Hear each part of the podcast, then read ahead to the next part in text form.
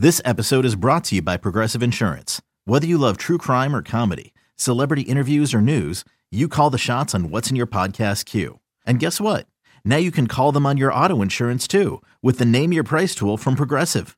It works just the way it sounds. You tell Progressive how much you want to pay for car insurance, and they'll show you coverage options that fit your budget. Get your quote today at progressive.com to join the over 28 million drivers who trust Progressive. Progressive Casualty Insurance Company and Affiliates. Price and coverage match limited by state law. When you need mealtime inspiration, it's worth shopping Kroger, where you'll find over 30,000 mouthwatering choices that excite your inner foodie. And no matter what tasty choice you make, you'll enjoy our everyday low prices, plus extra ways to save, like digital coupons worth over $600 each week. You can also save up to $1 off per gallon at the pump with fuel points. More savings and more inspiring flavors make shopping Kroger worth it every time. Kroger, fresh for everyone. Fuel restrictions apply.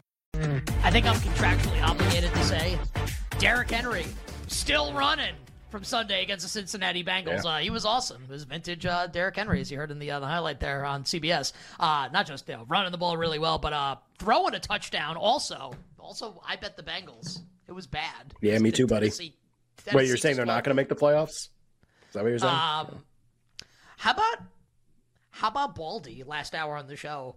I was like, yeah, do you think they, the Bengals have hit rock bottom yet? He's like, well, they just grabbed their shovels, so maybe not. so maybe not. Maybe not.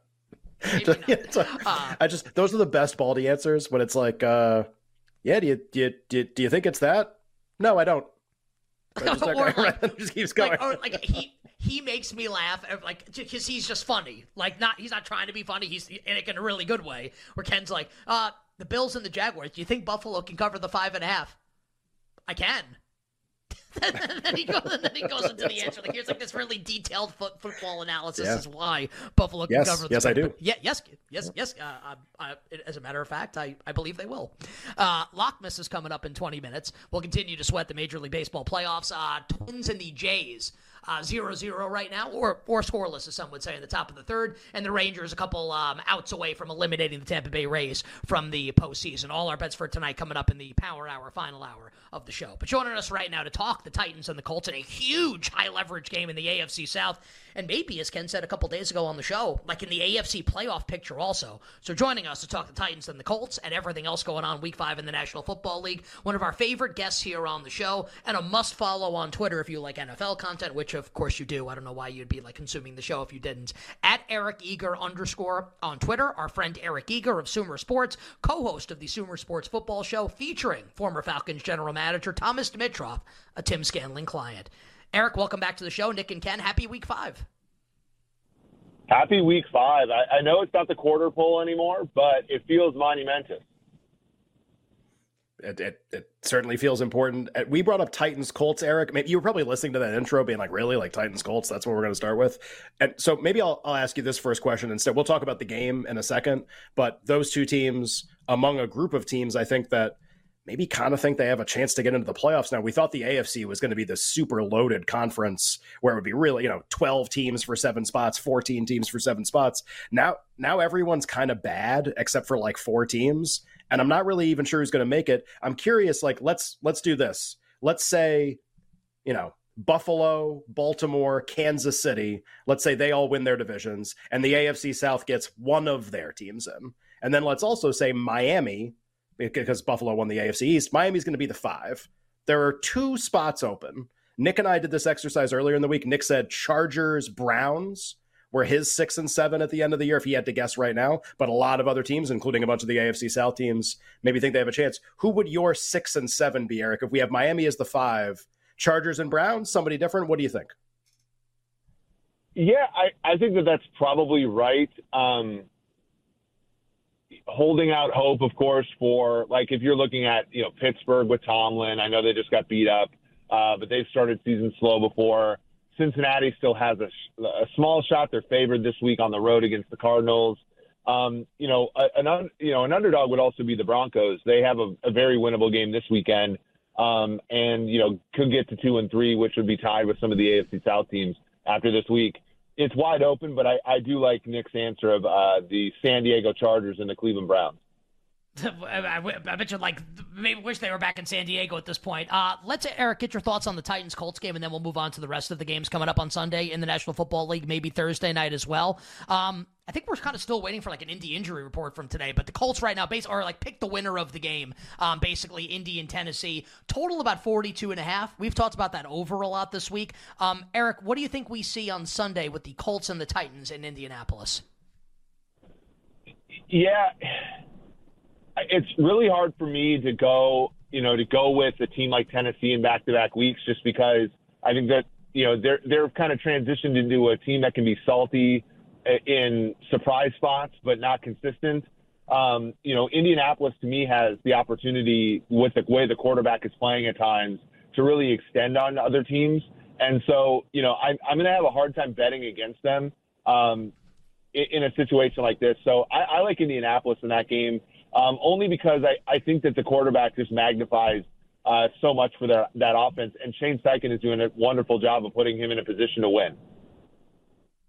Eric, when when push comes to shove at the end of the year, do, do you still think it's going to be Jacksonville to win the AFC South? You know, obviously division markets are open everywhere. There are very few divisions remaining where you would literally look at all four teams and be like, well, well, maybe. I mean, like maybe it's this team. Obviously, Jacksonville's still a favorite, but they're they're kind of plus price now. They were minus the whole offseason to win the AFC South. Tennessee is kind of right behind Jacksonville, plus 180. Indianapolis five to one. Houston kind of in that range too. So you really have a division, maybe one of the only ones where all four teams kind of feel like they could still win the division. Do you think it's one of these two teams? Is it still just Jacksonville? How would you kind of handicap the AFC South up to this point? Yeah, I think realistically, Jacksonville still needs to be a pretty heavy favorite just because they have the best quarterback and the most uh, proven quarterback and head coach combination. Um, but they don't have a great defense. I know Desmond Ridder is like the slump buster uh, of all slump busters for defenses, and, and we saw that on display uh, while you know uh, everybody else was at church Sunday morning. So that was that was uh, you know interesting to see. But their defense isn't good. Um, offensive line, now they get Cam Robinson back, you know, thankfully from the gambling suspension early. Um, so I think they should be favored. But look, I mean, if, if CJ Stroud continues to play this way, uh, Houston has a shot, especially as they get healthier along the offensive line and healthier um, on the defensive side of the ball. Um, and at wide receiver, they continue to see guys like Nico Collins and Tank Dell grow. Um, that's a realistic opportunity. I think the Colts, as long as Richardson stays healthy, uh, is a realistic opportunity. Honest to God truth, I, I just think Tennessee's the only one of that group that doesn't have a great shot of winning that division just because the limitations at quarterback, the limitations defensively, and how bad that offensive line is. You can see Henry having some good games on his own, but not consistently. You better, you better hear a Nick and Ken. Wonderful Football Wednesday, talking Week Five in the National Football League with Eric Eager of Sumer Sports. Eric on Twitter at Eric Eager underscore. Uh, I loved Eric the way you talked about Desmond Ridder just now, the ultimate like slump buster for an opposing defense. You also mentioned you know C.J. Stroud and like the weapons that he's got. Like I love Tank Dell, Nico Collins. Like we'll see if Metchie gets more integrated into the offense as things move along here. Do you think like this is a good spot for the Texans defense on Sunday against Desmond Ridder? Basically, pick the winner of the game on Sunday, Eric. Eric, Atlanta hosting the Texans? My, so somebody, Rob Pizzola, who obviously I, I, work a little bit with on the Hammer, you know, he I think he said it perfectly. If you just use priors, you'd probably take you'd probably lay the points with Atlanta because you know you look at the the players that Atlanta has, you know, especially defensive line, you know, cornerback, you know, safety with Jessie Bates, and then on the offensive side of the ball, you have Pitts, you have London, you have Robinson, Ridder you know, has at times at least driven the car fine. Um, but if you look at just like actually what's transpired this season, and the, the Houston Texans have to be the play, um, I'm I'm still on the side of like your rookie quarterback.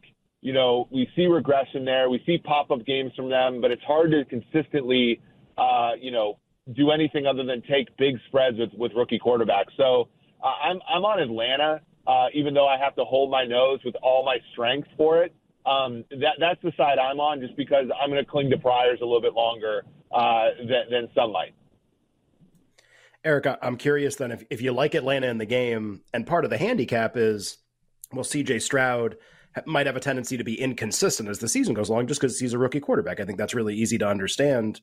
I am curious then how you feel about the offensive rookie of the year market, where we had a really striking move last week with Stroud obviously putting together these really good, like 300 yard, no turnover games back to back to back, where he's become the favorite to win offensive rookie of the year, passing Bijan Robinson. They're obviously going to play each other in the same game. We also already talked about Anthony Richardson, who, like, if he stays healthy the rest of the year, like, is he live to win? We haven't really talked about Puka Nacua yet. Like, Cooper Kupp's maybe going to come back. It feels like this market, offensive rookie, there's so much more interesting, or just like there's so many more dynamic players than there were last year. We haven't talked about De'Von Achane, too. We could do that. Like, do, do you have a guy that you like in that market, even at price? Is it as simple as Stroud? Do you think it's going to get wide open at the end of the year? What about offensive rookie of the year so far? It's hard for me to fade De'Von Achane at this point, just given how efficient he's been. Um, it's not like the MVP market where it's almost always going to be a quarterback. Um, and I think the Dolphins are going to continue to captivate. You know, I think Buffalo is much better, obviously, than than the markets had suggested last week. Um, and they, they did a good job with Miami. But given that, you can probably buy the dip a little bit with Achane because I think that the Miami Dolphins are a going to be in the playoff hunt. Uh, B, they're you know a bigger market, so they're going to be on TV and stuff like that. And he is super efficient. I don't really see any reason why, other than getting injured, um, they would lay off of him at all, given how explosive he's been in the run game and the pass game. Yeah, well, and we'll see about the status of, of Jeff Wilson Jr., like when he's going to come back and make a season debut for Miami. Also, it's worth noting today on Wednesday, Raheem Mostert did not practice for the Miami Dolphins. And if he's going to be banged up, that sets up possibly Achane for a big workload against the New York Football Giants. I, I mean, that, that might go pretty touchdowns. well. that, that yeah, might I mean, go pretty well for De'Von Achane coming up on Sunday. Eric, want to make sure we hit the uh, the game of the weekend with you. So let's get your thought on the Niners and Cowboys right now. Uh, San Francisco, a three and a half point home favorite on Sunday Night Football. Total is forty five. Uh, how are you betting this one here? How do you see it playing out with San Fran and Dallas? I I like I like the Cowboys in this one. Um, you know, look ahead line from way back, you know, is closer to a pick 'em. He opens up at four, probably too much. Like Dallas has been, you know, much better defensively. You look at EPA per play, sack rate, obviously turnovers and stuff have been good for them. I know that they got beaten up pretty well by the Arizona Cardinals offense, but so did the Niners last week. I mean, that game was a one score game, well late, you know, late into the second half. Um, Brock Purdy's been terrific.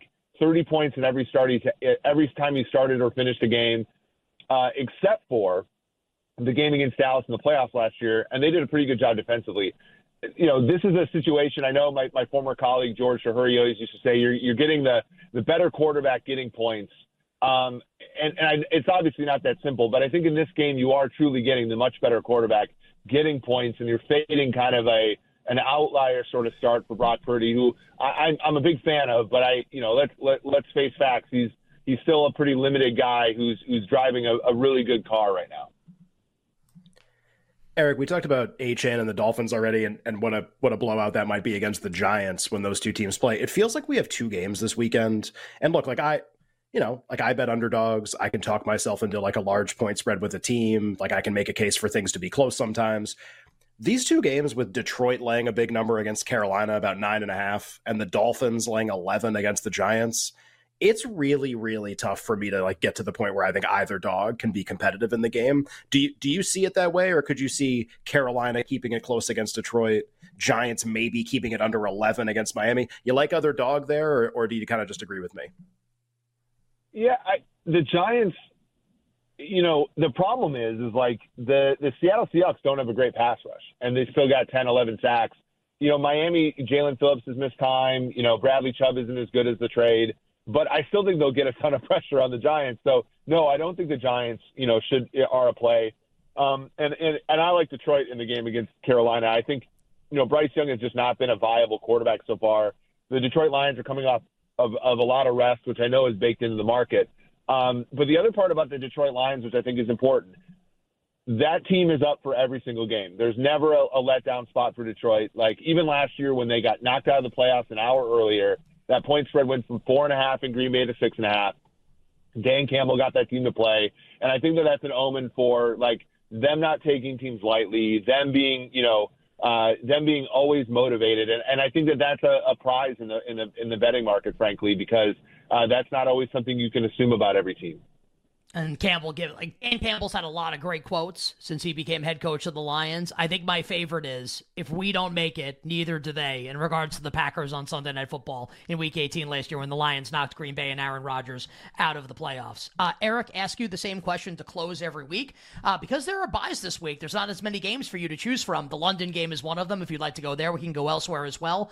Out of the games that we have not yet discussed, uh, what stands out as your favorite play on the board from a game that we have not yet talked about this weekend?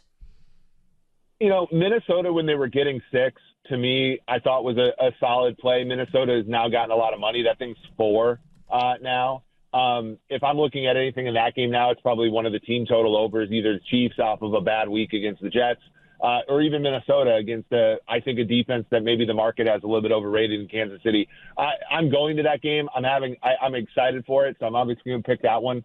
Um, but I, I, I'm just excited for points in that game, and I, I think it's going to be one where, um, you, you know, if you're looking at overs in, in the prop markets, you know, Jefferson, Cousins, Hockenson, uh, especially in a game where the Vikings are, are supposed to trail, uh, Hockenson reception over is about as big of a lock as there's ever been in the betting markets. And I can just just thinking about that game conceptually, with the the Vikings are going to be blitzing Mahomes. Like this could be like a big like an MVS, like three catches for 120 yards, two touchdowns. And I think Rashee Rice is going to start to separate from Skyy Moore as like the second best pass catcher on the Kansas City Chiefs, obviously behind Yo Taylor Swift's boyfriend. Uh, Eric, great job as always on the show. We love having you. We appreciate it. Check Eric out Sumer Sports and on the Hammer and on Twitter at Eric Eager underscore. Enjoy the games this weekend. Safe travels. We'll talk to you next week. Hey, thanks for having me. Take care. Our pal Eric Eager joining us here on the show. Coming up next, Lockmas. Ken Barkley tells you how to bet the Big Ten West in college football.